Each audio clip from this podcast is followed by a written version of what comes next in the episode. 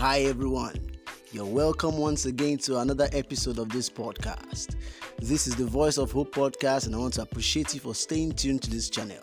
Thank you for liking, thank you for commenting, and thank you for sharing. Thank you for being a voice of hope to your generation. I really want to appreciate you for staying tuned. The Lord bless you immensely in Jesus' name. Amen. You're welcome on board once again today.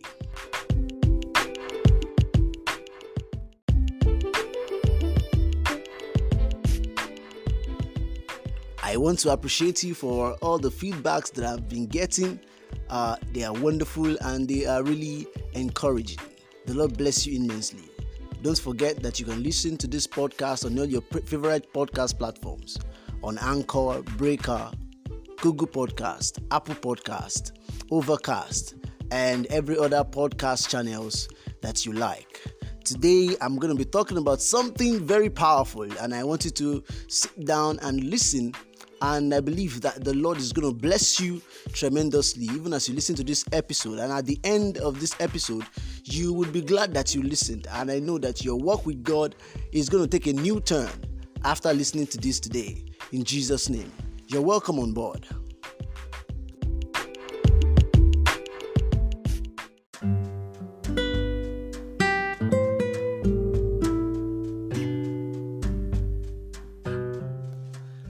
God is good. It is His nature.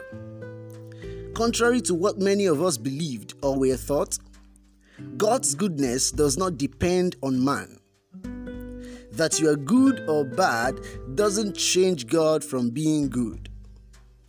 The reason so many people don't enjoy the goodness of God is because of their ignorance or wrong believing.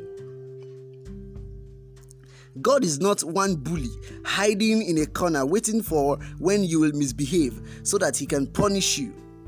That is Satan's character, not God.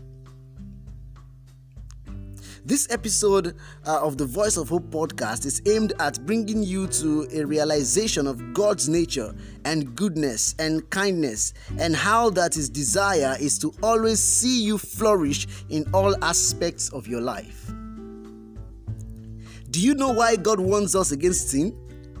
It is mainly because of the things sin does to us. It breaks God's heart to see his children suffer. And that is why he consistently in his word and through his spirit in us encourages us to stay away from sin. The Bible says in John chapter 3 and verse 17 that God didn't send his son to the world to condemn the world, but that through him the world might be saved. Jesus is love, and love does not condemn. In 1 Corinthians chapter 13, Bible says love keeps no record of wrongs.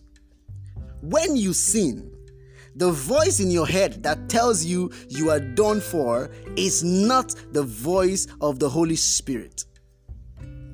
The Holy Spirit is the Spirit of Christ and therefore the Spirit of love.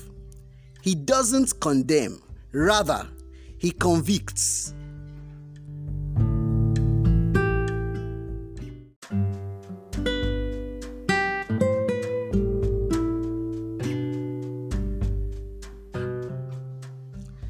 If you're a child of God, the Holy Spirit lets you know when you have sinned and tells you to repent and go on with your fellowship with God.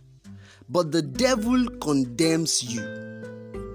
He makes you feel like there is nothing good about you. You see, I discovered that this is a very important knowledge you must possess if you are trying to break free from addictions. Because the more you feel condemned in your sinful acts, the deeper you go and the more you will suffer. The devil's plan is to deceive you into thinking God doesn't want anything to do with you because of your misbehaviors, and thereby lures you deeper into your transgressions. But on the contrary, God's hand is opened to receive you and help you, not to condemn you. A quick look at Luke uh, chapter 15 will make this even clearer. Bible says the Pharisees and scribes murmured that Jesus receives and eats with sinners, and as a result, Jesus told them some parables about a lost sheep, a lost coin, and the prodigal son. One thing was consistent in all the parables, in all the parables that Jesus told them, and it is the fact that no one wants to lose anything that belongs to him. Mm. No one wants to lose anything that belongs to them. This is also true about God.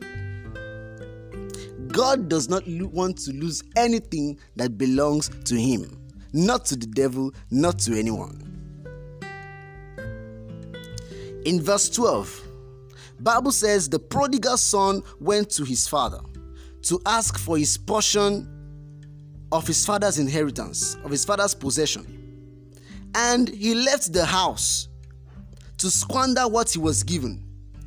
After a short while, there was a famine, and he began to suffer because he had spent everything he had on riotous living, according to the King James Version of the Bible. He began to suffer. He suffered so much that he had to eat the food that was meant for pigs. Imagine someone eating PKC, cassava peels, and all of this trash that we give to pigs to eat. Woo!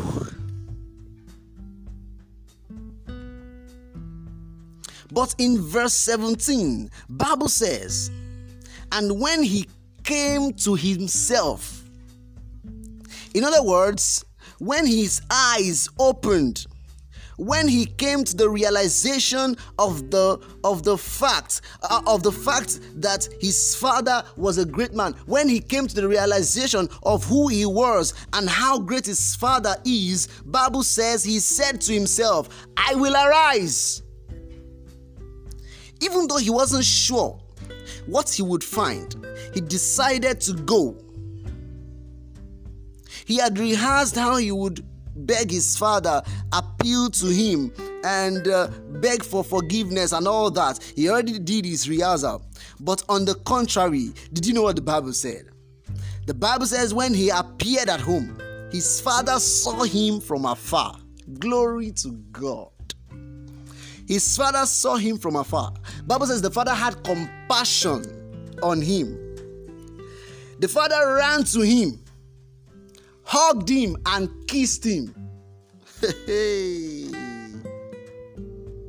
the father did not wait for him to start begging before he threw a party to celebrate his return. This shows that the father have been waiting for him to return. This is God. This is God's nature. When we sin and run away from his presence, he misses us and is waiting for us, not to condemn us, but to celebrate us. Today, my aim is to encourage you. If you're having a rough time in your walk with God, or you feel you've gone too deep and God doesn't want to have anything to do with you, that's not true. He loves you and is waiting for you. Would you arise today and go back to your Father? He wants to throw a party on your behalf. Don't allow the devil keep you in captivity any longer. Today is your day of salvation.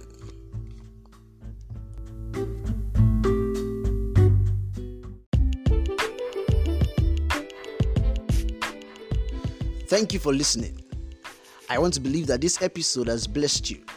If it has, Please do well to like, comment, and also share with your friends. Don't run away from God's presence. It doesn't matter whatever you've done, God's arm is always open wide to receive you and have mercy on you. Arise today and go to your Father, and I believe that your life will take a new turn. In Jesus' name. My name is Wale Okilala, and you can follow me on all my social media platforms at Wale Okilala on Instagram, Facebook, and Twitter.